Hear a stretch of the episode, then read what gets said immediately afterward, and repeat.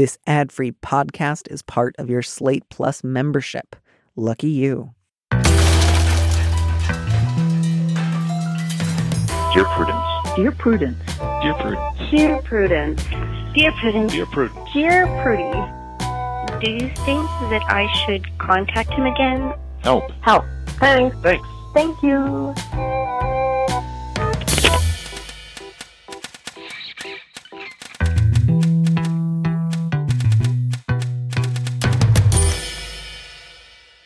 Hello and welcome back to the show once again. And as always, I am your host, Dear Prudence, also known as Daniel M. Lavery, and I'm thrilled that I did a second take on this one.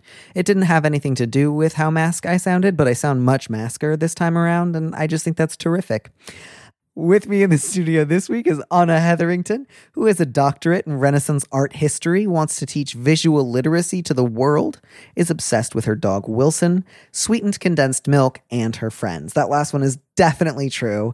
Anna, I am so delighted to have you here in my Zoom. And uh, I I didn't know the thing about sweetened condensed milk, but I, I, I did know that you knew a lot about art and that you have a great dog and that I love my friends. I'm thrilled to be here. Thank you so much. This is thrilling, even in a box and Zoom. You you do. I would say more than perhaps almost anyone I know, your ability to just boost your friends is is stunning. It is it is a spiritual force with you. I am very lucky in that I have objectively the best friends in the universe, so it's very easy to do. You do. What's your favorite thing to do with sweetened condensed milk? Eat it. Just with a spoon? Yeah, on like a baguette with tea. Wow. I, I have never put sweetened condensed milk on a baguette, but that sounds kind of like Nutella or Take a baguette, dip it, eat it. Delicious. simple. Why make life more complicated? That's just dip it in milk. Sweet condensed milk, very different. Wonderful. It sounds like something I would love to eat if I were like an invalid little boy uh, in the 19th century, which I almost am. And in Russia. And in then you probably would get exactly that. That's it. I am History solved. exactly. I am so excited. I feel like the questions this week are all over the map in a very exciting way. And um, we're starting with a dog question, which is always fantastic, um, and just a, a real hot and button issue, which is other people's dogs and how they behave or whether they behave. And I'm really excited for you to get to read it for us. So excited. Okay. Subject Keeping the peace. Dear Prudence, my brother and I recently purchased a shared vacation condo. I am married with a young daughter. He has a girlfriend. Sometimes we all go together, other times we'll switch off. My brother and his girlfriend have two dogs who they have trained to use puppy pads instead of going outside.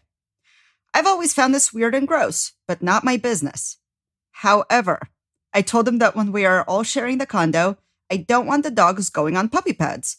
I just don't want to be having dinner or hanging out and have to watch the dogs go into the bathroom or wake up in the morning and come out of my room to pads full of pee. My brother doesn't understand my issue because he said it's not like they're going on the floor itself. There's no damage being done, and he cleans up right away when they go. Am I being unreasonable? Well, I, I, I don't always get to say this. I don't think either person is actually being unreasonable, although I certainly understand the letter writer's objections. Yes, I uh, think the letter writer is being a little bit unreasonable. maybe a little bit naive in the sense that they seem to think like oh just just give the dogs a new form of house training now like that's difficult to do Yes, and unreasonable. I think that I think the letter writer is correct in that maybe at the kitchen table there should not be a pad on which the dog goes to the bathroom, but perhaps the brother could choose other rooms and spaces and places.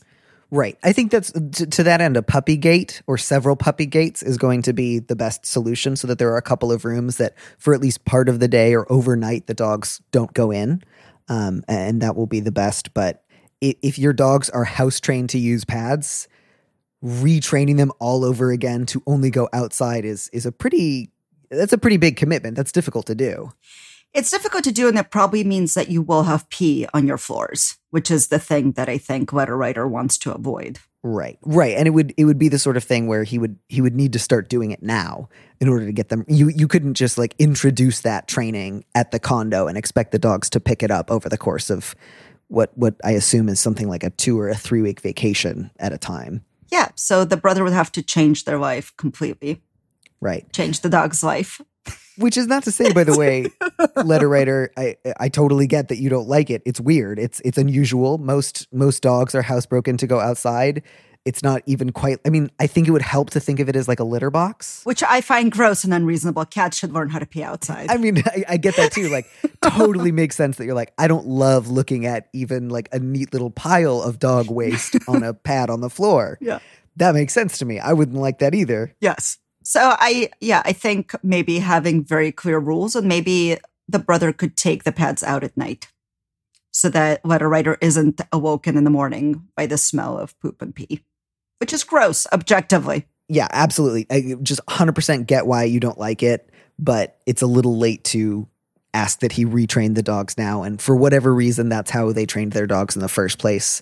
I- I think you kind of have to just assume that your better options are say you need to get puppy gates and we need to agree that they can't be in the kitchen or the dining room when we're eating for example which is fine or you need to be a little bit more on top of moving the pads in the morning because i don't want to look at them or even when you go on vacation you need to find a dog sitter Right. Yes, that that's an option. if Um, you're if you're able to buy a vacation condo together with your siblings you can probably afford an occasional dog sitter I just personally, I'm coming back to the line in my bio where it says that I really love my dog Wilson.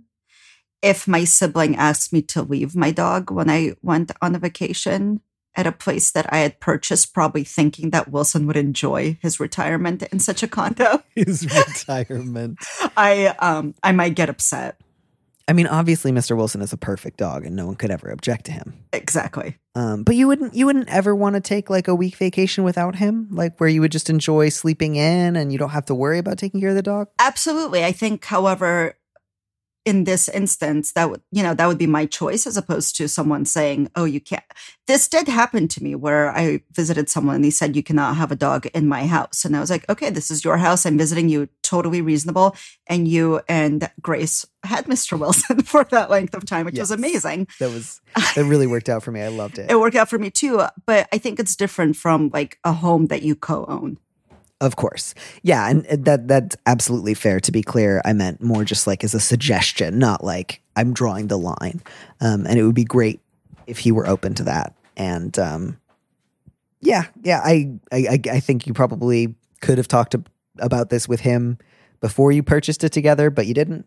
Fine, and you have some options. Um, and that's all I have. I, I truly have nothing else to say on the subject other than dogs are lovely and gross. Exactly, a hundred percent. Yeah. And you're Yeah. lucky the dog doesn't go on the floor because many dogs do. I mean, mine is doing his best, but he is four months old and very, very small. So small, so, So- small. You know, we're just, I'm, I'm impressed when he does anything, frankly. I'm just like, this is amazing. You're a butterfly. You're correct. And, and the fact that you just did something successfully just blows my mind.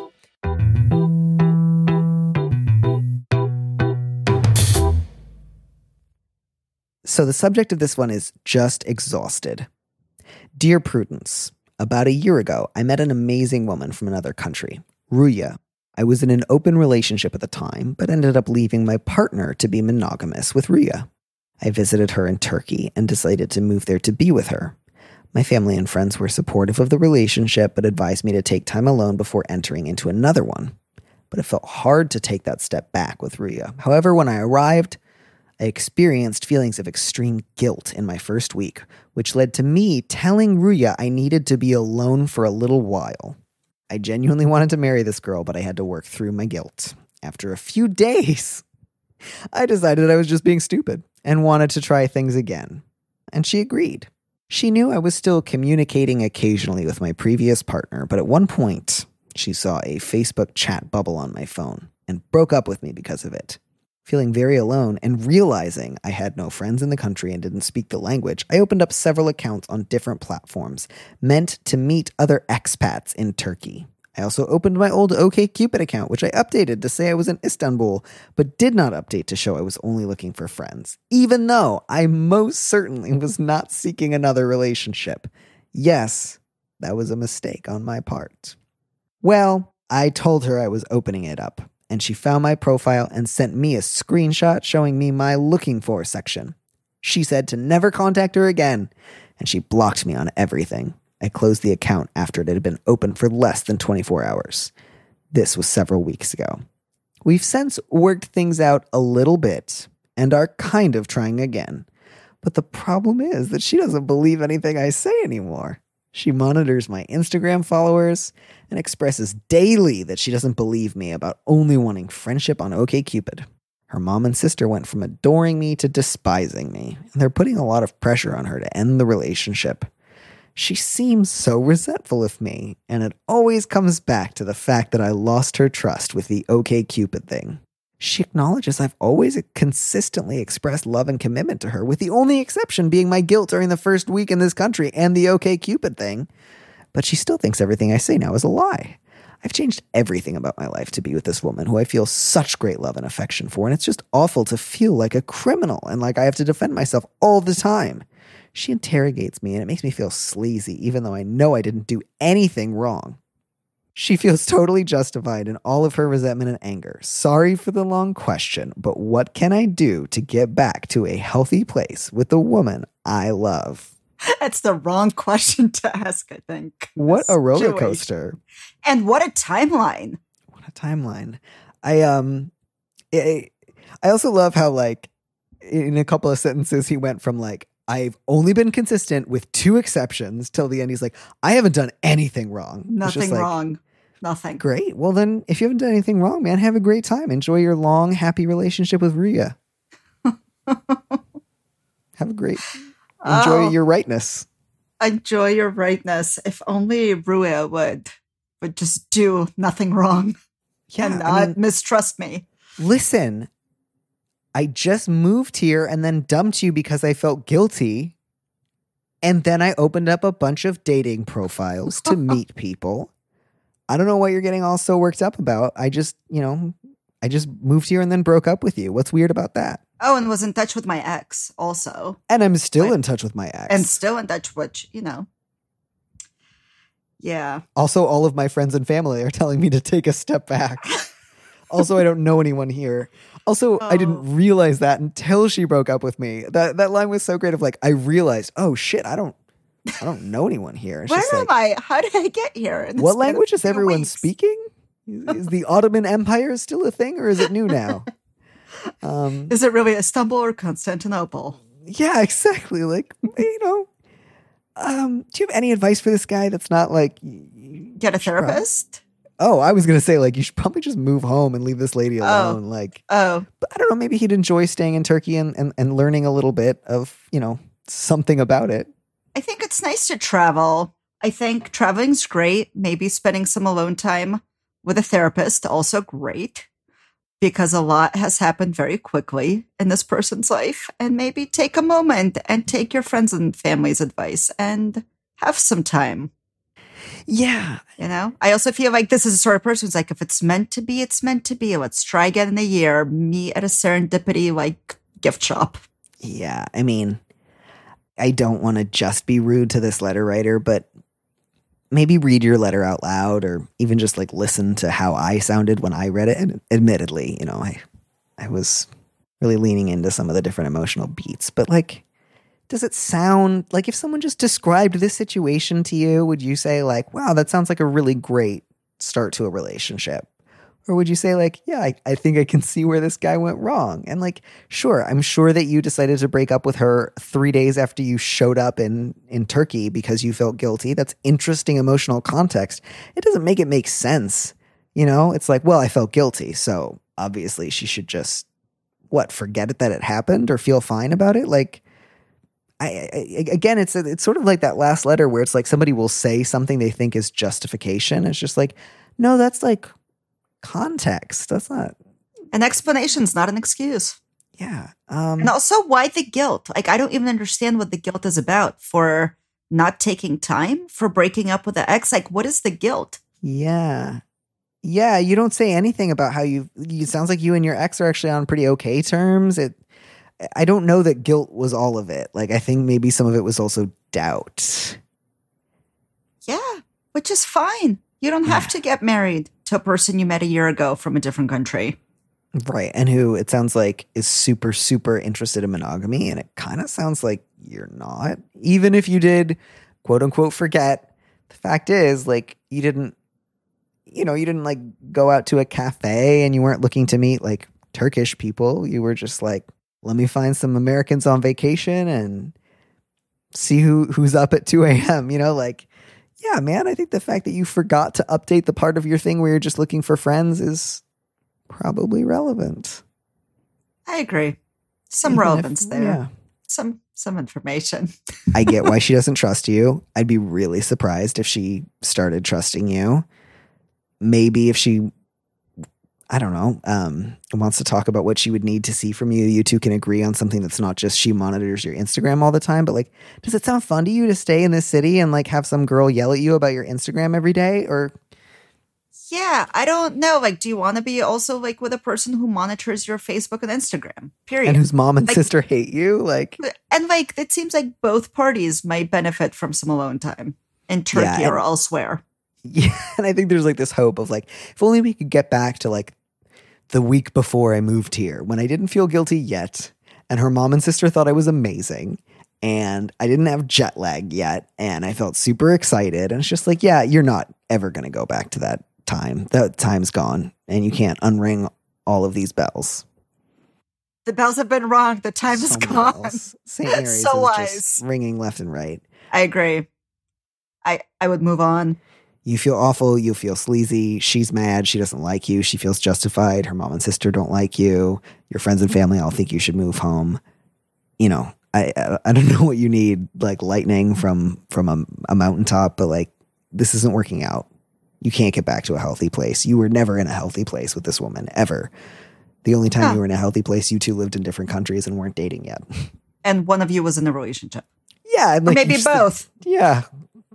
Yeah. Sorry, man. I um I got nothing. I, I don't see you coming back from this.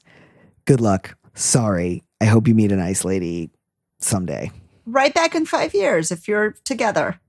Yeah. Yeah, yeah, yeah, absolutely. I would love to hear from you if we're just dead wrong and you're like, actually, you know, she still looks at my Instagram every day, but I love it now. And it's just Best marriage ever. Yeah. Really right. healthy.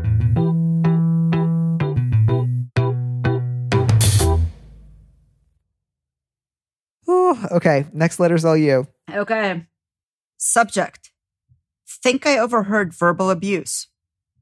Dear Prudence, last week, during a check in meeting with my boss on Zoom, her wife walked into the frame, asked for her attention, and proceeded to berate her for not completing some cleaning around the house.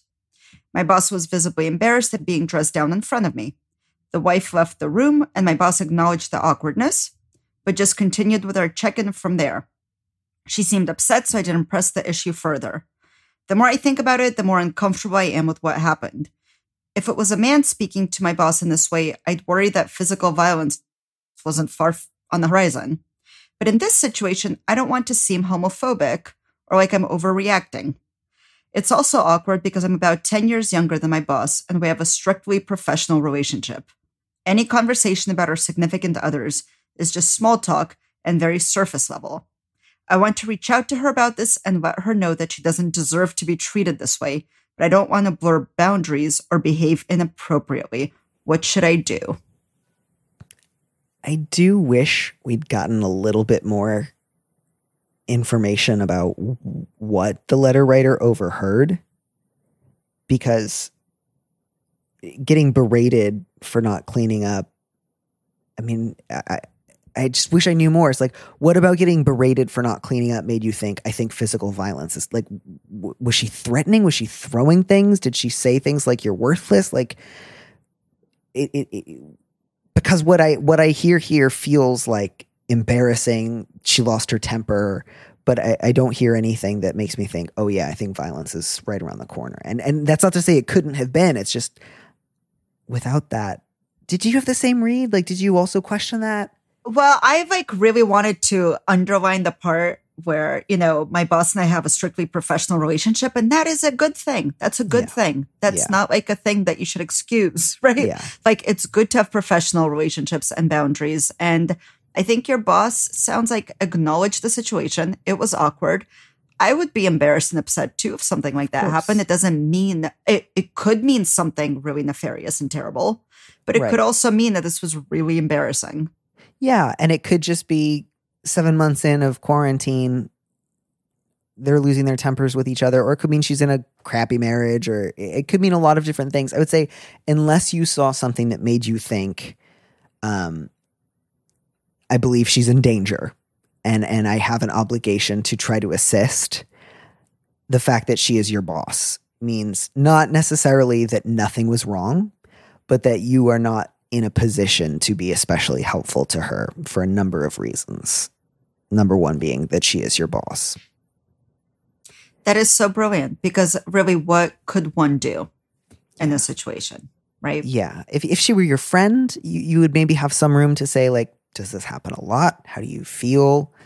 I was surprised to see that, but but she's not. She's your boss, and you don't have that kind of personal relationship. I would say that if it happens again, I would speak to the boss about it at another moment.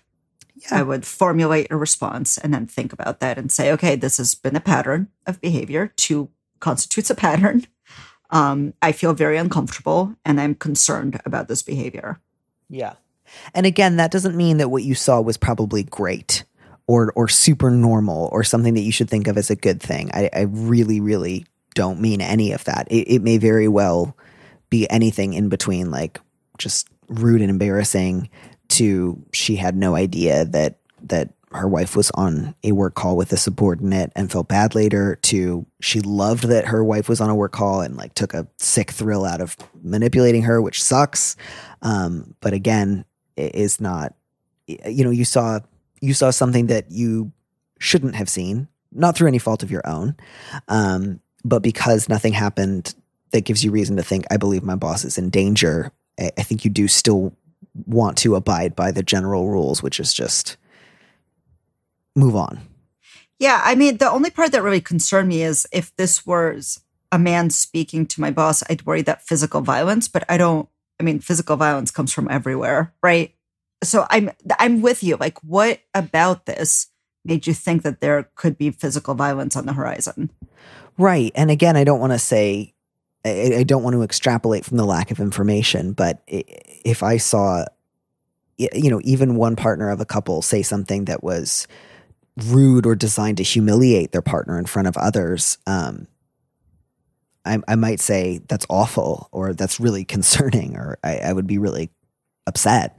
Um, but you don't say that she was menacing or threatening or um, screaming. So I just, I'm like, where did you, where is that coming from? I just don't know. And, and since I don't know, I'm, I'm not going to go out and say, I think you should have a very embarrassing conversation with your boss when you don't have more than that. Totally. There's very little you could do of use anyway. Yeah. Yeah. Again, if, if you had seen actual abuse, um, if you had seen a threat of future abuse, if you had seen something else, absolutely. In that case, you you deal with the fact that it's awkward that it's your boss and and say something.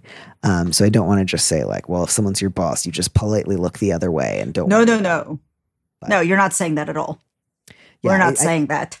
I, I think the thing of like, I just want to let her know she doesn't deserve to be treated that way. I agree, she doesn't. But it's it's uh, it's an embarrassing and and unfortunate side effect of Zoom meetings that you saw this, and it does not then mean that you should be saying to your boss, "Hey, here's what I think you deserve in a romantic relationship." Like, Yeah, you don't go down that road. It does not lead anywhere good. Yeah. And I'm sorry. That is an awful situation. And I feel like I just told you, like, it, there's nothing you can do. Leave it alone. Just feel weird. I really, really appreciate how uncomfortable that must feel. Um, and of course, you like your boss and you feel bad. She got shouted at in basically a meeting for not cleaning. That's embarrassing and frustrating and hard. And I, I'd feel really bad too. Yes. It's awkward. I mean, whatever the excuse is, it's awkward. It's uncomfortable.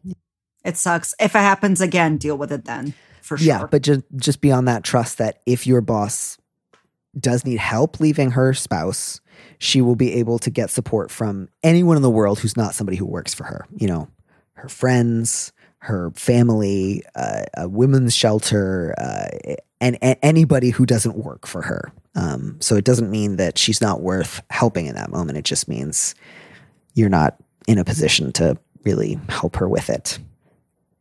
I think that's all I've got for that one. Do you have any other Yeah, thoughts there? I don't. I don't. yeah. I'm just hopeful that it was one of those like awkward quarantine Zoom things and not something terrible. I hope so. Yeah, if you if you want and you're able to, if you're able to write back and let us know a little bit more about what made you think that physical violence might not be far off. I don't want to totally discount that possibility either. Like maybe there was something that you did see um, that you just didn't include for for time, and in which case I I might have a different answer. So let us know if we're missing something. Um, and good luck. I am going to read this next one, and let me tell you, Yes. sometimes I will edit the subject lines either for length um, or or for clarity um, or because sometimes they like do a little joke in the subject line and I don't always want it to be a, a little joke. Um, or sometimes as in this case it's it's a little offensive uh, but I felt like this one really spoke to the letter writer's mentality, which is basically just like I brought I bought something and it's defective. What do I do? Yeah. I, I had a lot of feelings about this one. I, I'm so looking forward to it. I'm just going to read it and then I want you to launch into a beautiful monologue. Subject is I married a foreigner and she has mental health problems. Couple of, you know, just, yeah, that, that, I, I think that that is a bad outlook to have about people. I think that's a bad way to describe your partner. I think that's a bad way to describe someone suffering from mental illness. I don't like that subject line. No, No. no. Dear Prudence, I married a woman from another country, brought her here, and now she's exhibiting problems. Oh, We haven't had any intimate relations in two years. She's gotten angry and pounded her fist on her head and cried when she forgets a word in English. She raved and cried when the boat ride was too bumpy. She screamed and jumped up and down in the airport in London because they wouldn't let her out to have a cigarette. And now she has gotten into QAnon, and she is convinced that the Democrats are all satanic pedophiles and that there are lizard men aliens taking over the government. If I send her back to her own country, she will be on the street with no one to take care of her, but my life is a wreck. What do I do? Oh, man. Oh, oh, this is so bad. I mean, it, like that first sentence and that subject line just feels so much like I bought myself a wife, but now she's not working right. Yeah. You know, who do I who's the manager? Who do I yell at to get a, a better wife? Yeah, yeah. I got to return this one and get a new one. And I don't like to think of myself as someone who dumps someone in the middle of the cri- a crisis on the street, but uh, I sure want to. Yeah. This is, I mean, I almost wonder like, in writing this letter, like, what is the goal? I mean, does a person want to hear that they're coming across as like a horrific, like inhuman, unempathetic person? Or are they genuinely wondering, right? Like, what do I do? Do you think he thinks he sounds sympathetic? I I think he's maybe I'm going to try to be generous. I think maybe this individual is in a moment of like desperation because the person they live with is unwell Yeah. and they're scared, right? Of and course. it's and it's scary to be with someone who's unwell, right? yeah. In any way, in any form. Um but going from there to let me ship her back where she will be on the street, like how can you write those words? Yeah. Like i that to me is like what like there are a million things you could do Yeah, like someone I live with is in distress and sometimes says really upsetting things, but to go from that to, as you say, if I send her back, like, the fuck's the matter with you? No, you don't fucking send her back. Go to a doctor. yeah i mean i you don't she will be on the street to with no one to care for her but like there is no but after Yeah. that part of the sentence Yeah, I mean, if if you need to live separately for a while, you can do that. If you need to like go take a walk when she's shouting, you can do that. If you want to, you know, do things to take care of yourself, go see a therapist on your own behalf, you can do all of those things. None of them require sending anyone anywhere. Like it's like he thinks my only two options are stay married 100% committed to this relationship and only this relationship. Don't tell anyone else what's going on. Don't try to seek help or, you know, mail her somewhere. yeah i mean i think that i i like that's a very generous take on it like live separately. I think this person has a responsibility to try to help um his partner. Like i don't think you can just say my life is a wreck. I have to care only for me right now because i think you d- when you live with someone they're part of your family they're unwell. I Yeah. think it is irresponsible and unethical not to try and help in some way. I had a question Right? for you about the le- yeah no I'm I'm right there with you. That bit about she jumped up and down in the airport in London was like I don't understand what he's talking about.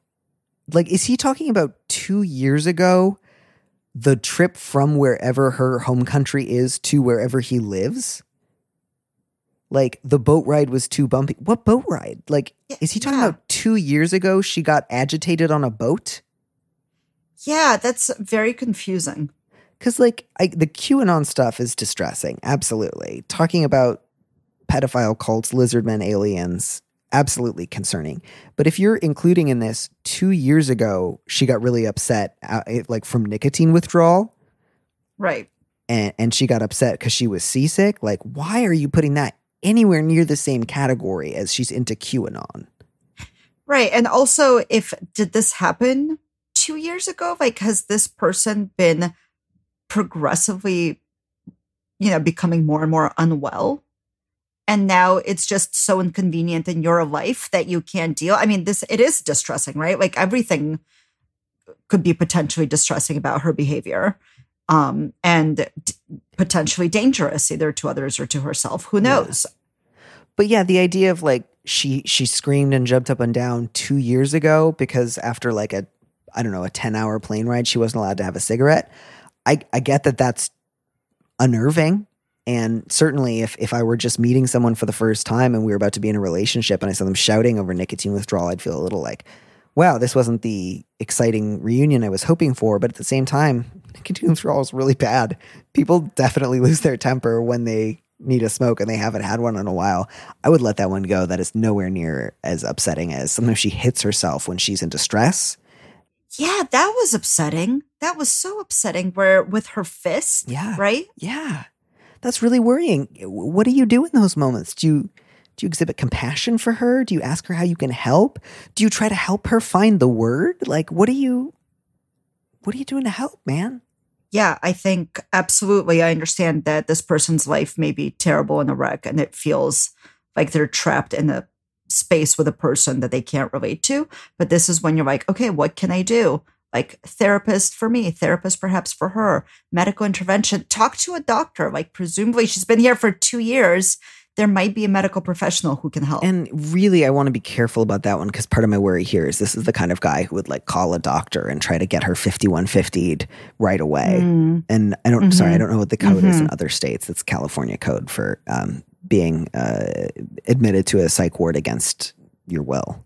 Um, so really, really want to stress I do not mean call a doctor and say, my wife is broken, lock her up somewhere. No. I mean, No. lovingly talk to her about the worries you have about her well being when she physically harms herself in moments of distress and talk to a doctor together. Absolutely. I guess I had a much more like positive vision in my mind that this person, the woman, has a doctor that is her doctor. I hope so. Um, I hope so, but if not, um, she should be empowered to have a doctor Mhm. and speak for herself. Clearly, she knows enough English, right, that she can communicate because she gets frustrated when she can't remember a word, which means he doesn't have to function as translator. Right. So the compassionate thing would be to find someone for her to go and speak to on her own, Yeah. perhaps without him. Yeah. And then the QAnon stuff, you know, that that is painful and distressing. I would suggest, among other things, looking for support groups for other people who have like surprised been surprised to find their partners have gotten sucked into QAnon. Look for sources of support wherever you can. It may very well be that you two do not stay married forever. Um, but again, that does I, I I worry with this guy's idea of everything. Like if you two don't stay married, she doesn't just get like deported the next day. Like there's a number of, I mean, there's a number of steps in that process of of divorcing somebody. Um, and again, even if you do or don't get divorced, it doesn't mean that you suddenly abandon any sense of caring about her well being. I would hope. Right. And I'm very concerned like, what agency does she have in this country? Or whatever country this writer is writing from, right? I assume it's here because they said Democrats and like other countries Yeah. just care less. Yeah. Um, so I just, right. So if she's here, like, is she financially fully dependent on letter writer?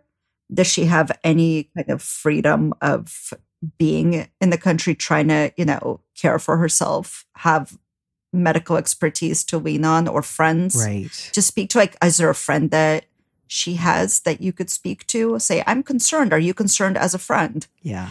There's just so many ways of going about it before, you know, sending her back to the street. Yeah. Don't do like just don't do that. You know what I mean? Like Don't do that. there's a great answer to that part of your question, which is don't fucking do anything that puts her on a street. no, no, absolutely not. Yeah. Good thing we were able to solve that particular problem, but it just yeah. Ugh, I worry. I worry. I worry. I worry too because I want, you know, I want to know like what is her like situation, power, agency as someone whose partner calls them a foreigner and you know this other. I married this other um and she has mental health problems. Like that subject line to return to the beginning is in itself telling. Yeah. If my husband referred to me as a foreigner, which I am, I would be very upset. Yeah. Yeah. It's just like, oh, oh what, man? Like, you, don't- you don't want to put a person at the end of that? Yeah, a person from another country. Person. this is the opposite problem from the guy in Turkey. Yeah. Yeah. The other, you need to find somebody somewhere kind of in the middle between like, I'm going to move to another country and then break up with you as soon as I get there. versus like uh, i want you to come live with me but if you are troubled and in crisis i'm going to look at you like you're a defective toy Yep. you know Don't do that. Provide support, help, compassion, not a plane ride back to the street. Please, please don't do that. all right um this is our last letter the subject is husband lying about porn dear prudence my husband was viewing porn and i caught him he said he wouldn't do it again He also used to go on annual fishing trips with buddies, and this included going to strip clubs. He was 61 at the time and got so shit drunk that he didn't know what happened. Took a lot of individual and marriage counseling, but we finally moved on. We discussed how these activities are so degrading to women, and he agreed it will never happen again. Fast forward nine more years, I caught him again looking at porn. He lied about why it was appearing on the search history when he knew it wouldn't because he was incognito viewing. I am beyond hurt and feel like I'm not good enough and he'll never be honest. Is there any hope? Otherwise, he has been a good partner. Wow. This is like a very, very smaller stakes Brokeback Mountain where it's like annual fishing trips, but instead of like meeting his like lover, it's just like, well, and he was looking at porn. Which is not to say that the hurt's not real. Or going or going, Going to, to strip clubs, clubs. right? Yeah. That was Um, it's hard because without without wanting to sign off on any of the husband's behavior, I feel a little bit at a loss of like, come on, man. Like, you say he agreed that he thought this was degrading to women and that he would never do it again. Like, I wonder if part of you knows the difference between when you and your partner genuinely work through something and arrive at a meaningful compromise versus when your partner says something they know you want to hear Yeah. because like I don't believe that he thinks it's degrading to women or if he does think that it's degrading to women that's part of what he likes about it like obviously there is a difference in values there obviously and so the like I, it's not that you did it it's that you lied about it. is like um I think what you two have to do is is go back to the beginning and at least say like we we couldn't really get to the truth the last time because I was so you know afraid of you being mad at me, letter writer, and uh, you know whatever else was going on with you. But like, let's go back and just say, cards on the table. Clearly, you don't feel the same way about porn I do, husband. Clearly, you and I don't agree, and I don't want you to just say that you agree and then ignore me. So let's let's try to have another conversation. Or like maybe you do. I guess like I feel like the sort of classic advice columnist answer here is some version of like tell him to lie a little bit better and then hopefully you won't have to fight about it again. Oh, interesting. I think okay. I I think I agree with you, right? And they went to years of marriage therapy. Like I there's I was concerned about like the getting like drunk and blacking out. Like, is this like are you worried that this behavior like goes hand in hand or is it like an independent just like tidbit? And then that i worry i'm not enough i think that's like a very different issue from agreeing that porn is degrading. Right? Like so these are like two concerns here. Um and what is he agreeing with? Like he might be agreeing with that you are enough right? And also um he might like degrading porn. In which case exactly as you said like put it back on the table and say i'm not okay with it and if you're not okay with him liking this, that's a different conversation. Yeah, yeah. I mean, I, I am also. I, I think I'm in a very different position when it comes to thinking about porn. Just like as a as a transsexual, um, I, I which is not to say like all porn is great, um, but you know, not all not all the porn that you know I, I know of and that I experience or that my friends experience or that people I know do or participate in or, or create has to do with women. Um, and so, yeah, the idea that porn is always degrading for women all of the time is not something I can sign off on. Um, at the same time, I can certainly imagine that in this straight marriage where your husband lies to you and then does stuff that he won't talk to you about, why it feels genuinely degrading. And I imagine he's not super interested in, I don't know, making sure that the porn performers that he watches are getting like paid fairly or treated fairly or like have great, robustly defended rights in the workplace. So I, I, I do get that too. I just, um, I, I can't go to that place of, I think it's reasonable to tell a partner, however many years into a marriage, if you look at porn, it means I'm not good enough for you. And it means you don't value women. I mean, maybe he doesn't. He certainly doesn't sound like a great husband, but you say he's otherwise been good. I don't know. Who knows? I think it might just be like one of those insecurities on one end and the husband trying to do a thing that doesn't upset his wife on the other. Right. You know, and lying, maybe you're right. Maybe you lie a little better. But I, you know, I'd like to think that people can work things out and like be honest. And that if his response is, this is important to me and my like life and being fulfilled right that you then go from there and say okay like if it makes me really uncomfortable how do i deal with that right because he's being honest so is your concern the porn or is your concern the lie yeah yeah because those are two different concerns and and i don't want to be dismissive here either like if you genuinely feel like i you know i'm I don't know if you and your husband the same age, but I imagine you are. Otherwise, you would have mentioned it. You're in your 70s. If you just say like, I don't want to spend my 70s in a relationship where I feel dismissed and demeaned and I really don't like porn and I don't want to be with somebody who looks at it. You can you can prioritize that value. You absolutely can. Um, I think you would probably be hard pressed to find a straight man um, who felt the same way, but you could try. I mean, it's also questions like, is this a marriage breaker, right? Is this like really a deal breaker? Or is this a moment of like, okay, he's hiding his incognito, he's trying to lie. You have gone through his device to catch him out. You were able to, like, have you been doing this for nine years, trying to catch him out for nine years? And finally, there's this, like, ah, yeah. I knew it all along. Yeah. Um, in which case, like, there's maybe another conversation to be had and, like, a good one of, how do I want to like live my life with you? And can I get over the fact that you're sometimes going to watch porn when I'm not around? Yeah.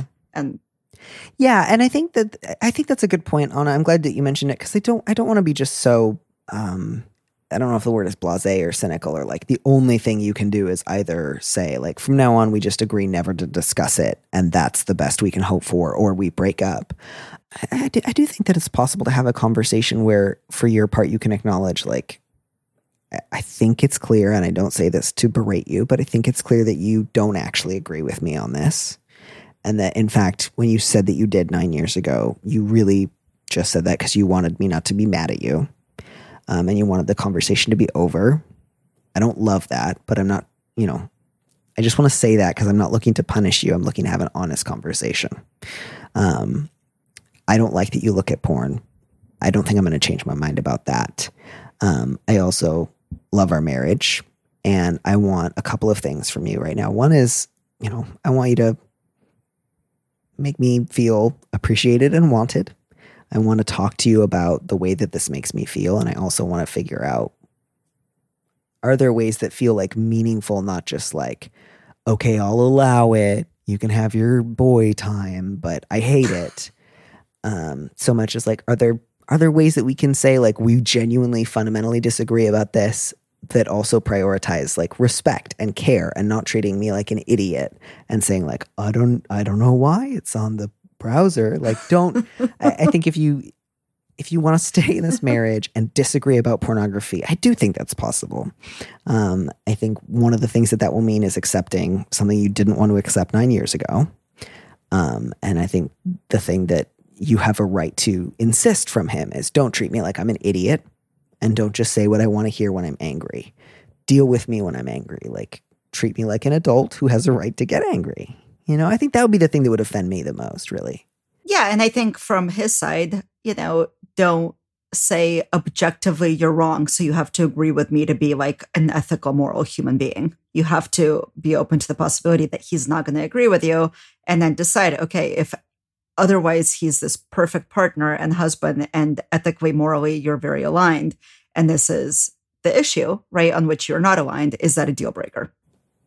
Yeah. Right?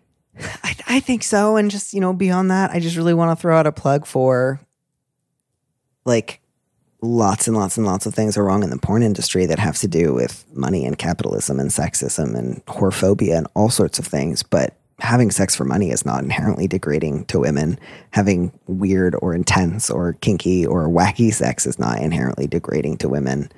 I would encourage you to consider rethinking some of that, you know? Just consider. You don't have to. You can consider it and then think, I think Danny's fucking stupid about this. But, you know, give it a thought. So the conversation rather is have you considered other porn? I've researched some. Imagine that conversation. Man, yeah, I've, I've curated a list of, of moral porn. Here's my here's my Excel Who spreadsheet. doesn't want that? Yeah. Um, but I think it's nice that we both began and ended with uh, conversations that I genuinely don't really know how they're going to go because I think that's if you're if you're able to have that kind of a conversation, that's often a good sign. Because sometimes when things get that complicated, my advice is just like, oh, walk away. Walk away and lie. Yeah, or, or yeah. Usually I don't tell people to lie, but sometimes I do. And when I get to tell them to lie, I'm really happy to get to do it. I'm like, you should tell a lie, is what you should do. That's going to get you out of this one for a while.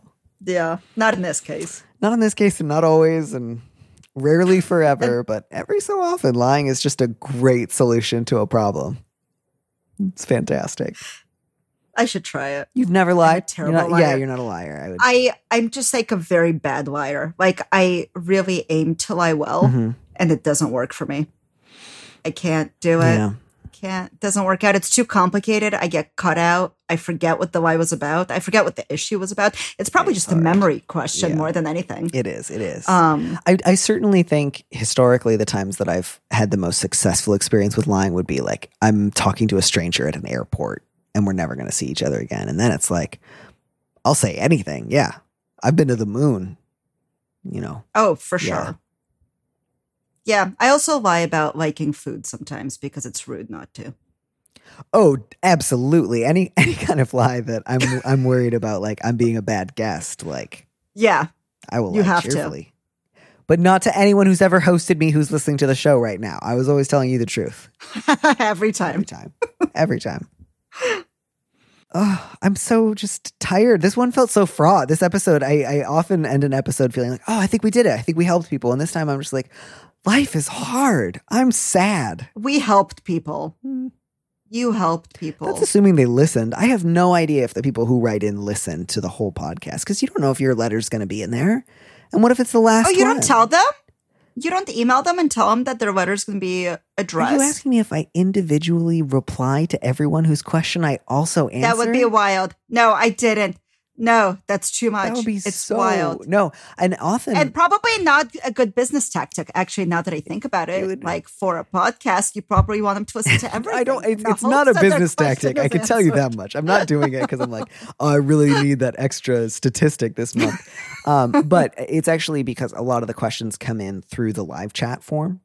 Um, and so there's no con, there's no way for me to get in touch with them other than to like. That's why I often say in the podcast, like, "Hey, if you're listening, please write back. I'd love to hear from you again, but I don't have the time to email everybody, and often I don't have the email addresses. So that's usually the only way I can make that suggestion. And um, oftentimes I just have to guess. And it's like maybe they all ignored my answer, or maybe they immediately died after writing the letter and or, or I moved to Turkey to marry somebody who they later dumped.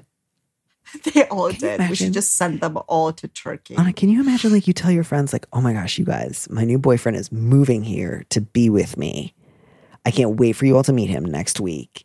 And then they're like, "Hey, is he here yet?" And you're like, "Yeah, he landed and then he dumped me." Yeah. But now we're talking, Yeah. so that's a good sign, right? Yeah. It's always great when you go from "we're going to get married" to "well, we're talking." We're gonna the whole like we're gonna get married like people throw that word around very casually They do. marriage is often forever Sometimes, sometimes it means you're to be having fights about pornography at 70 and it's like and maybe there's really- another marriage Yeah, yeah. This is, this is you are in it. You are fighting about porn and seventy. i've watched grace and frankie i know how it could turn out Yeah. Do you feel prepared to fight not- F seventy? do i feel prepared to fight at 70 mm-hmm. You've got If it. You've I got am the bones. if i lived that long and i'm still married to the person i'm currently married to we will have fought all our fights You'll be done.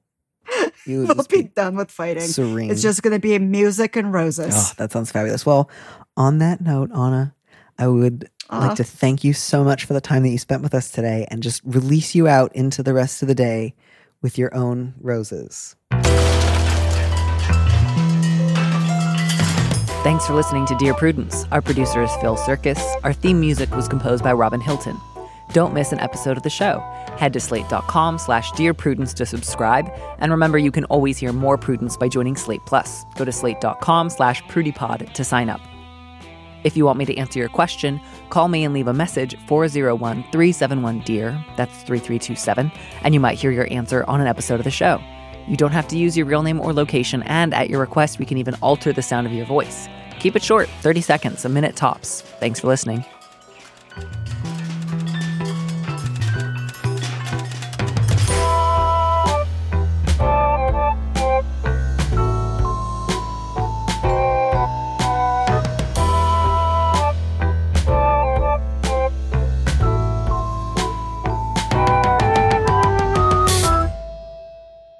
A preview of our Slate Plus episode coming this Friday.